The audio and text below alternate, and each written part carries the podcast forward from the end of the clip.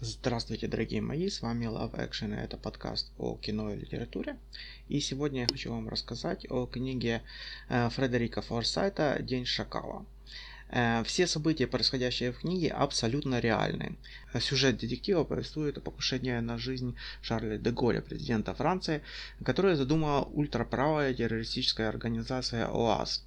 Эта организация наняла профессионального наемного убийцу по прозвищу Шакал, который согласился исполнить эту грязную работу всего лишь за полмиллиона долларов.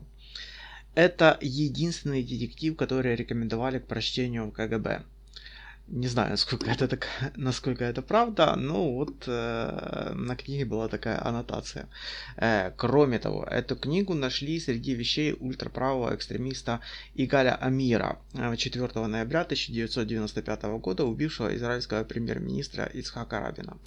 Э, по сообщениям израильской прессы, полицейские следователи предполагали, что убийцу частично вдохновила книга и что Амир использовал ее как своеобразное руководство.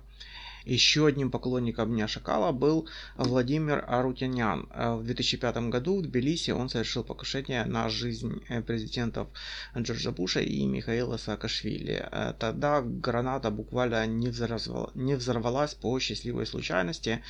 Э, ну, такое бывает раз на миллион, по словам самого Михаила Саакашвили. А, чтобы понять, э, почему так э, не любили Деголя, а, нужно обратиться к истории. И есть э, по теме очень интересный фильм об Алжирской войне. Часто этот фильм называют учебным пособием о партизанской войне. Битва за Алжир 1966 года с музыкой Мариконе э, снято в таком документальном стиле. Э, я даже подумал, что это хроники. Такое впечатление создается из-за черно-белой пленки. Э, события показаны с двух сторон. От лица Саади Ясефа, одного из лидеров фронта национального освобождения, который и спродюсировал картину и сыграл в ней самого себя. И от лица полковника французского иностранного легиона, который ввели, чтобы подавить восстание. Эта война, это такая матрица современных конфликтов. В свое время современникам она казалась э, невиданно жестокой. По трезвым оценкам погибло э, более 600 человек. Из них 40 э, тысяч французов, 800 тысяч алжирских беженцев в панике бежали во Францию. Э, но вскоре э, Вьетнам затмил Алжир по масштабу убийства. Массовость террора французских парашютистов, пресловутых пара, переплюнули Пиночет и прочие гориллы 1970-х. Сам Алжир пережил в 1990-х новую гражданскую бойню. Но энергия той первой Э, и регулярной войны э, партизанской, антипартизанской э, не иссякла, в отличие от энергии Вьетнамской войны. Она, знаете, как эм, как Первая мировая война, которая переросла потом во Вторую мировую войну. Эта война была для Франции гражданской даже де юре. Алжир был совокупностью трех департаментов Франции, э, субъектов федерации. Статус э, не поменял его колониального положения, не стер кровавую память э, колонизации. Даже слово «алжирцы» узаконили лишь в 1961 году. До этого речь шла о французских мусульманах. Войну же э, признали войной, а не событиями, не восстановлением порядка э, 17 октября 1999 года. Это была гражданская война и потому, что французы, не мусульманы, э, тоже убивали французов. Э, когда Деголь уходил из Алжира, э, секретная э, вооруженная организация ОАС развязала самоубийственную тотальную войну против всех. ОАС дважды взрывала квартиру Сартра. Э, чудом уцелел Андре Мальро и дважды сам Деголь. Э, зимними ночами 62 года в Париже э, взрывались по 15-20 бомб. Невыносимым шоком для французов стало то, что главными изуверами, питавшими и сбрасывавшими алжирцев с вертолетов в море, самыми отчаянными боевиками ОАС оказались герои сопротивления. Э, странно, что э, полковник изображен несколько комплементарно. он э, успешно изловил всех руководителей верхушки, э, хотя использовал для этого э, пытки. Но, как он потом заявил в интервью, э, что вот, мол, его называют фашистом, э, но он просто делает свою работу. И если бы французы этого не хотели, то не послали бы его в Алжир. Активистам ФНО тоже предъявляли, что они используют женщин и детей э, для взрыва бомб, на что те отвечали, что рады бы использовать бомбардировщики, э, как Франция, но у них их нет. Вообще сильный фильм, э, номинирован на Оскар, но получил только Венецианского льва. Во Франции его запретили, а так считается любимым фильмом различных радикалов террористического уклона, Черных пантер, Ирландской армии за реалистическое изображение э, партизанского движения. А вроде даже как был показан в Пентагоне перед вторжением в Ирак э, как документ э, партизанской борьбы в условиях арабского мегаполиса. Пантекорова показал в деталях работу подполья, как, например, просачивается из Казбы в европейские кварталы девушки, скрывающие под европейскими нарядами бомбы, которые взорвутся в барах и на дискотеках. А, но также детально он и показал работу карателей. Как э, к пособию к фильму относились и палестинские, и ирландские боевики. Андреас Баадер, э, создавший ФРГ фракцию Красной Армии, и другие левые радикалы 70-х годов. Э, то есть непосредственные преемники подпольщиков, воевавших за независимость Алжира от Франции и впервые обосновавших, применивших тактику городского террора против европейского населения колонии. Но вернемся к Дню Шакала. Э, в 1973 году была неплохая экранизация, э, хотя некоторые моменты переврали и в общем впечатление совсем не такое, как от книги. Э, книга скорее напоминает полудокументальную хронику. Детали очень реалистичные и образы полицейских и убийц, хоть и несколько схематичными, но дают объемную картинку. Фильм же снят, во-первых, британцами с полностью английским кастом, хотя все события происходят во Франции и Европе, э, но, э, блин, даже тетка на рынке, которая продает арбузы с британской рожей, а должна быть с бельгийской. И, во-вторых, утрачены все детали очень тонкой игры спецслужб. А вот, например, в сюжете э, была проведена полномасштабная операция по захвату телохранителя одного из главарей ОАС. Для этого он якобы получает э, письмо от своего друга о том, что у его дочери обнаружили лейкемию, и ей осталось две недели. Э, в книге очень тонко передается психология типажа бывшего легионера, для которого письмо э, от родных, как для любого сельского жителя, большое событие. Он несколько косноязычен, и даже в таких трагических обстоятельствах он понимает, что не сможет объяснить боссу все детали и уговорить его отпустить его, и потому уходит в самоволку. Э, дома его ожидает засада, открываются двери и ему дают э, э, полбу дубинкой. Э, но в книге э, все ближе к реальности, и поскольку бывший легионер большой лоб, э, то его нифига не вырубают этой дубинкой, и в ходе драки он отбивает одному яйца, другому простреливает коленную чашечку. Впоследствии тот не сможет служить, и только после более чем 20 ударов дубинкой по голове агентам удается его вырубить. Впоследствии поляк умирает во время допроса, и начальство потом еще долго работает с расшифровкой его невнятных ответов, криков и бормотаний на а, пленке допроса. А в фильме его просто останавливают на улице, э, сзади бьют дубинкой по голове и пакуют фургон. Все. Хотя образ самого шакала в фильме передан чрезвычайно круто, не показали именно того захватывающего перевоплощения, как в книге, когда он из английского джентльмена э, с легкостью превращается в пастора, в студента-туриста, в ветерана-вояку. И каждый раз он тщательно готовил образ. У него были специальные кисточки, линзы, паспорта для всех личностей. Очень впечатляло. Отдельно стоит упомянуть о том, как он доставал документы. Описанный в романе метод получи, э, получения британского паспорта на имя давно умершего человека остается хорошо известной лазейкой в системе британской безопасности. Э, подобная техника была использована в 2002 году э, мошенником э, Джоном Дарвином для получения нового паспорта после того, как он инспирировал собственную смерть во время э, катания на лодке. Он отдельно подыскивал туристов со схожей внешностью, э, впоследствии похищая их паспорта в гостинице в надежде на то, что служащие потом уговорят жертву, э, что она потеряла э, паспорт где-то по дороге. Ведь в номере кроме документов ничего не исчезло, а значит и вызывать полицейских не стоит. Все это ставило перед спецслужбами сложную задачу – найти человека без имени документов, о котором только известно, что он высокий блондин под псевдонимом Шакал. Кстати, отсюда все эти высокие блондины в черном ботинке. Детектив вынул трубку изо рта, умудрившись на выдохе вновь окутать облаком дыма э, повернувшегося к нему Сенклера. Он заговорил спокойно, как человек, выкладывающий одну-две простые мысли, которые только что пришли ему в голову. Мне кажется, господин министр, что служба безопасности не может раскрыть этого человека с помощью своих агентов ОАС, поскольку даже ОАС практически ничего не знает о нем. Служба действия не сможет уничтожить его ввиду отсутствия четкой цели. Э, ДСТ не сможет перехватить его на границе, поскольку неизвестно, кого нужно ловить. А статистический отдел не в состоянии предоставить нам какую-либо документальную информацию, поскольку неизвестно, какие документы искать.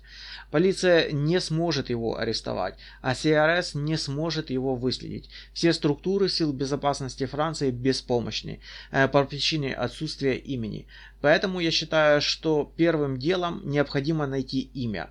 С именем мы получим его лицо, с лицом паспорт, э, с паспортом его самого. Найти это имя, э, причем найти тайное, это чисто детективная работа. Он снова зам замолчал, восстановив трубку между зубов. Э, каждый из сидящих переваривал сказанное. Никто не мог э, спорить его слова. «Комиссар, а кто же лучший следователь Франции?» – тихо спросил министр. Бувье поразмышлял несколько секунд и снова вытянул трубку.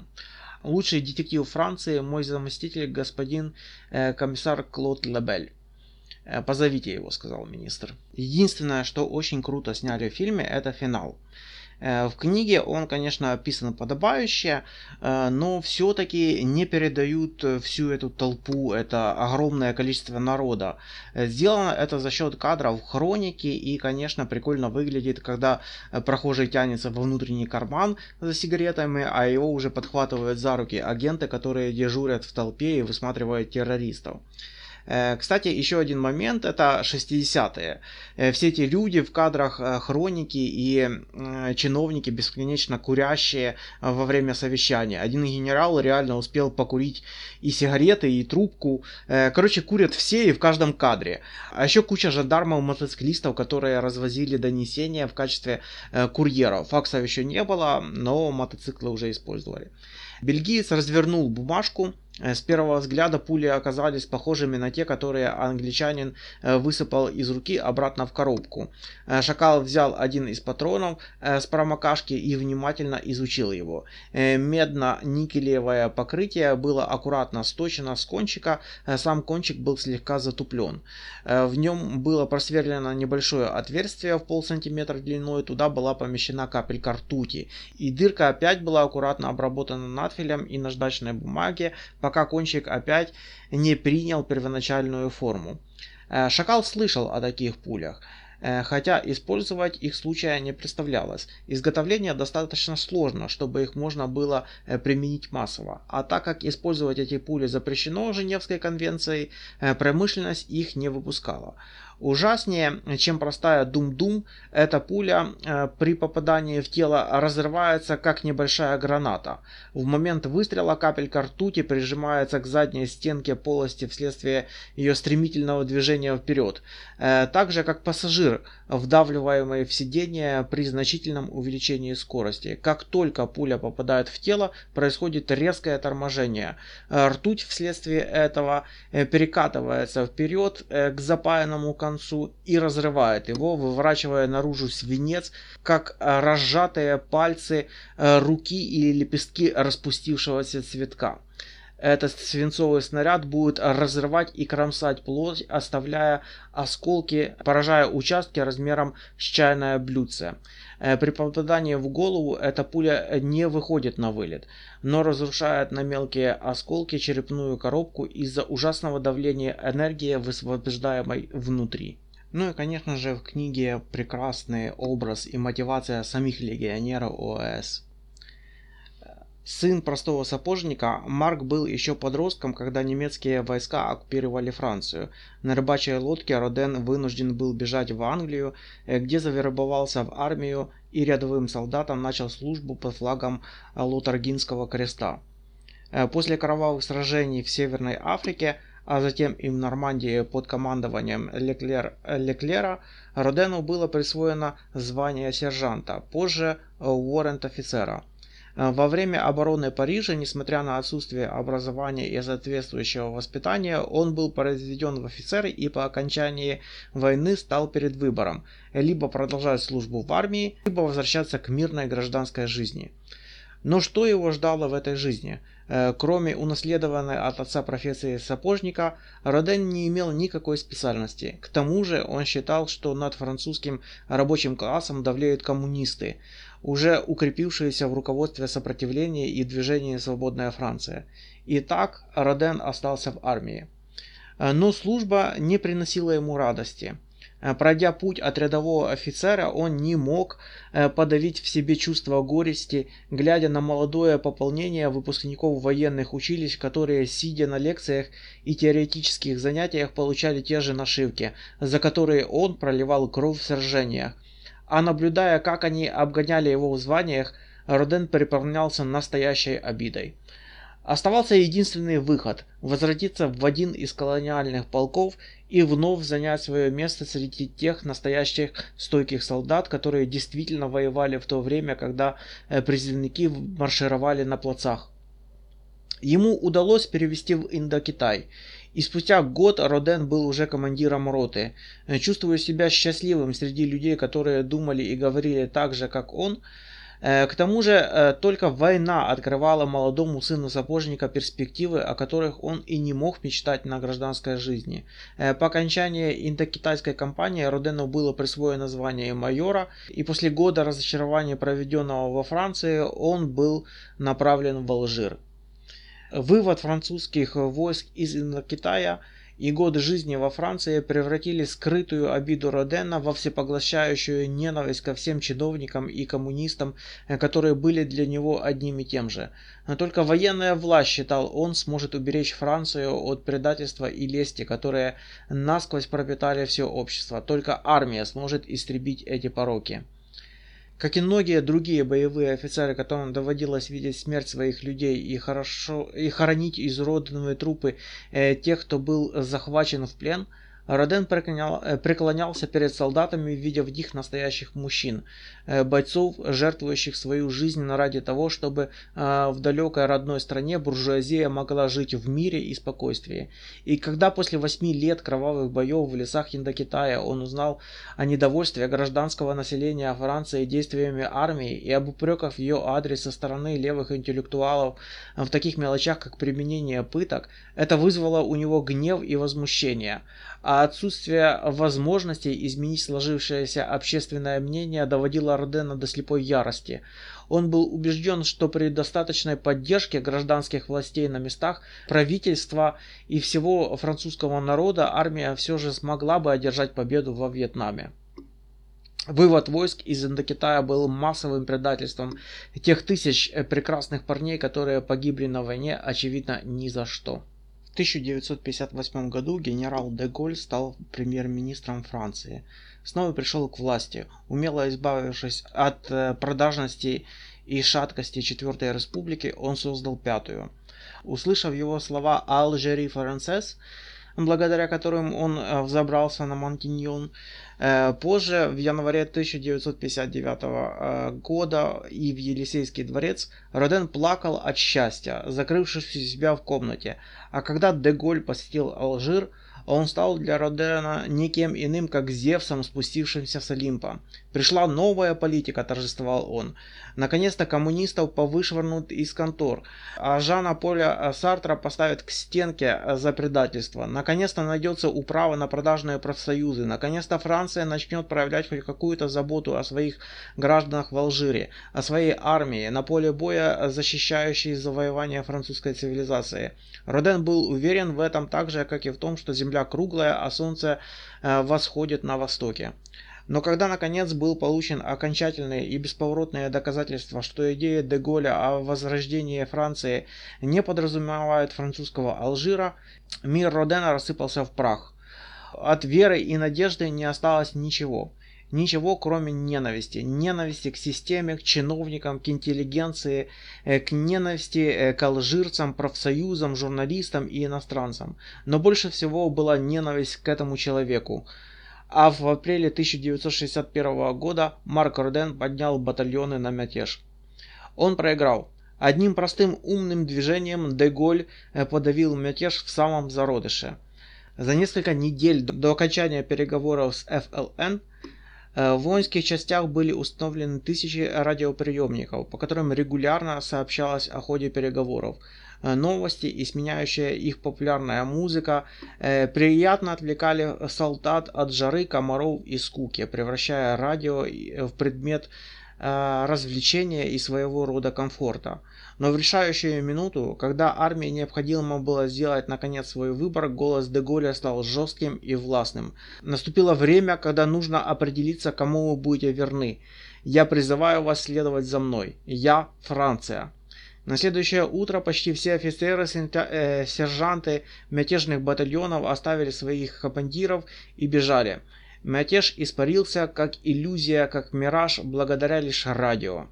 Всего 120 офицеров осталось с Роденом, да и то только потому, что большинство в его батальоне составили соратники по Индокитаю и Алжиру. Вместе они образовали секретную армейскую организацию, поклявшуюся вышвырнуть Иуду из Елисейского дворца. Ну что ж, вот такой вот подкаст получился на сегодня о кино и литературе. Надеюсь, я вдохновил вас на прочтение Дня Шакала и просмотр замечательных фильмов. С вас лайки и подписка. Э, пишите, о каких книгах и кино вы хотели бы поговорить. Э, ну, а на сегодня все. До встречи ровно через неделю.